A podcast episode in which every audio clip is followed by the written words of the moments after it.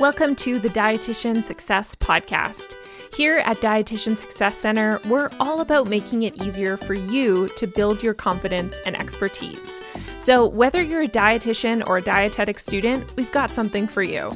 I'm Krista, your host and the founder of DSC. Now, are you ready to ditch the imposter syndrome and join our incredible, vibrant community? If so, let's jump in. Hey there, and welcome to episode 59 of the Dietitian Success Podcast. So, let me ask you something. Do you often feel pressure to use social media to market your services? Or do you feel like it's an absolute must in order to be successful in your business? Well, if you are feeling that way, then this episode is 100% for you. And I'm going to start by letting you in on a little secret. Though social media can be an incredibly effective tool for you to start and grow your business, it is not the only tool to market your services. And you do not actually have to use it in order to be successful. So let's get into that in a little bit more detail. In this episode, I'm going to review number one, let's talk about marketing and what the purpose is behind our marketing efforts. Because when we have a better understanding of that, it helps us really identify how we are going to achieve the exact same objectives through different platforms. Number two, we're going to talk about some examples of businesses who are thriving without the use of, or rather, without relying heavily on social media. I would say that these businesses, some of them, not all of them, uh, still have a presence on social media, but it's not their number one marketing tactic. And then within that, I'm going to talk about how each of those businesses markets their services outside of social media, just to help stimulate some ideas and really get you thinking about other ways that you may be able to market your services.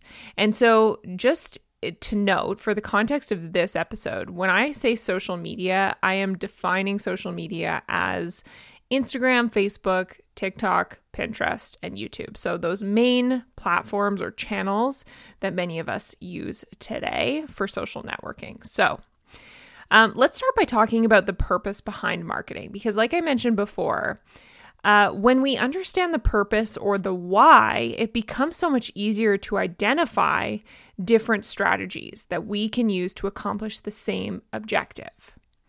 So the intention behind social media or the or sorry, the intention of marketing rather, the intention of marketing is to build awareness of our brand and of our services.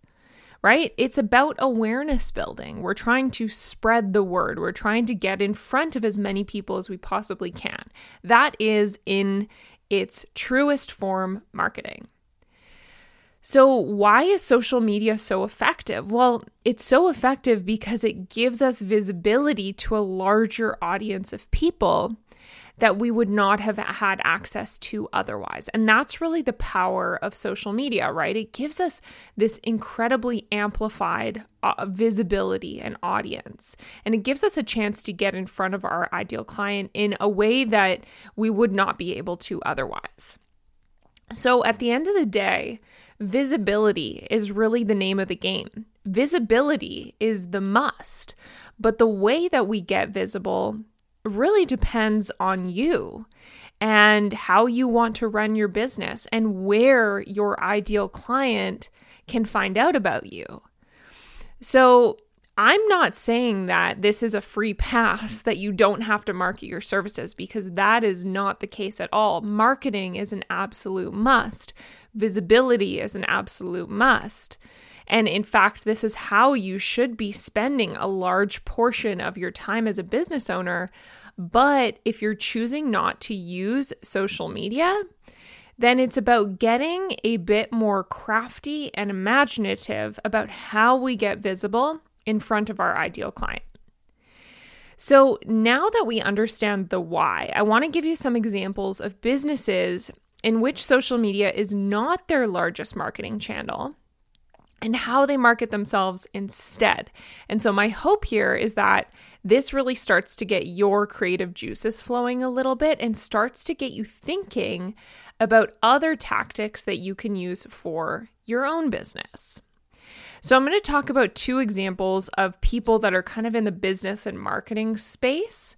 And then I'm going to talk about some dietitian specific examples from within our DSC business community. So, starting off with uh, an entrepreneur, her name is Tarzan Kay. And I've actually referred to her before on the podcast because I think she's a really interesting case study. So now Tarzan Kay, if you do look her up on Instagram, she does have a bit more of a developed social media presence. However, when I first came across her, I actually heard about her through a podcast.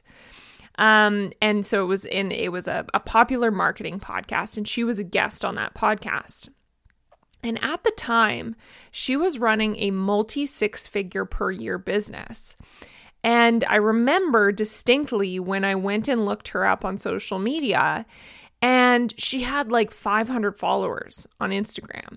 And at the time, because I think, you know, this was a while back before I'd even started my business, and it was when I was still working my nine to five, I remember I was listening to this podcast episode on the way to work in my car.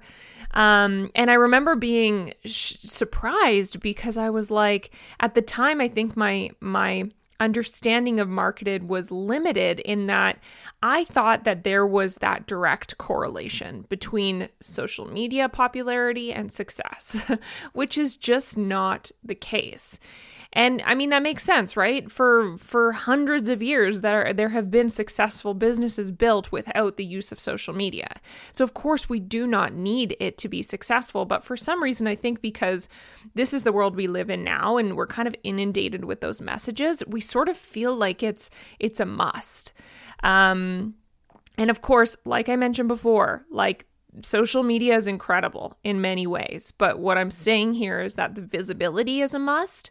The social media is not the must. The the visibility and the getting in front of your ideal client, that's the important piece. Um, so anyway, she had 500 followers on Instagram. So um, so basically her primary marketing tactics were number 1 word of mouth.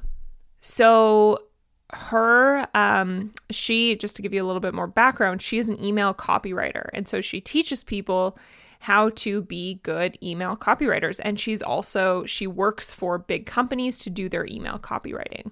So word of mouth was a huge and is a huge tactic for her because she she creates an amazing service. She delivers an amazing service and an amazing product.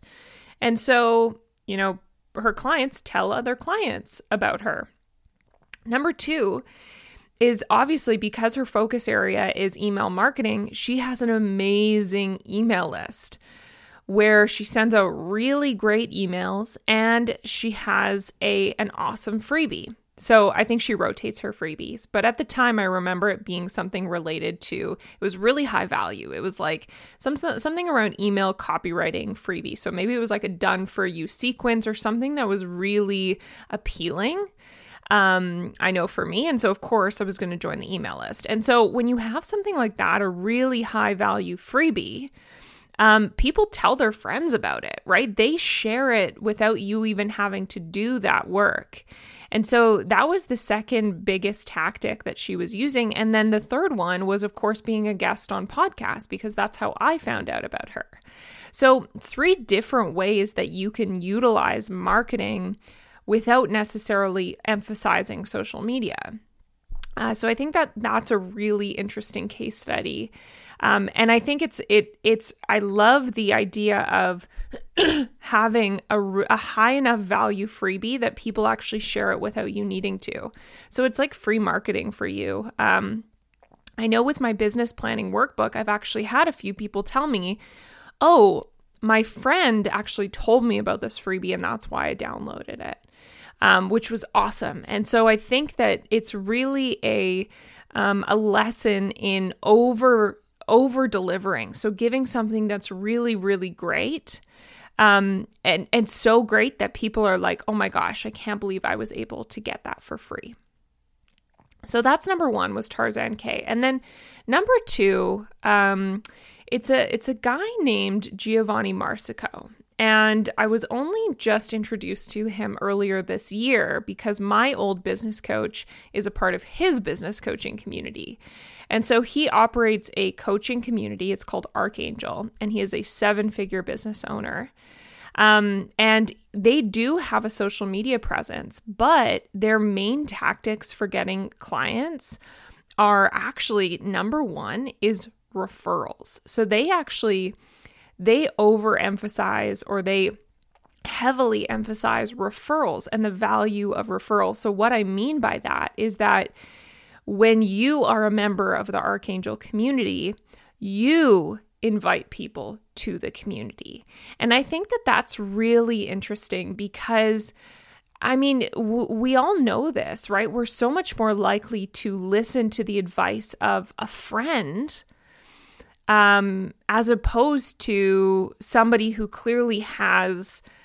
Uh, I don't want to say ulterior motive, but somebody who you know they're they're trying to sell us something at the end of the day, right? They're trying to get us into their into their coaching community, um, and so, to some extent, you know, they're going to tell you what you want to hear.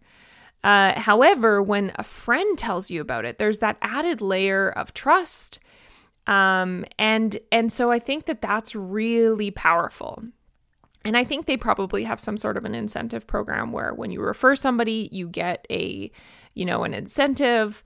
Um, but that's really how I actually came into contact with them because my business coach referred me to them.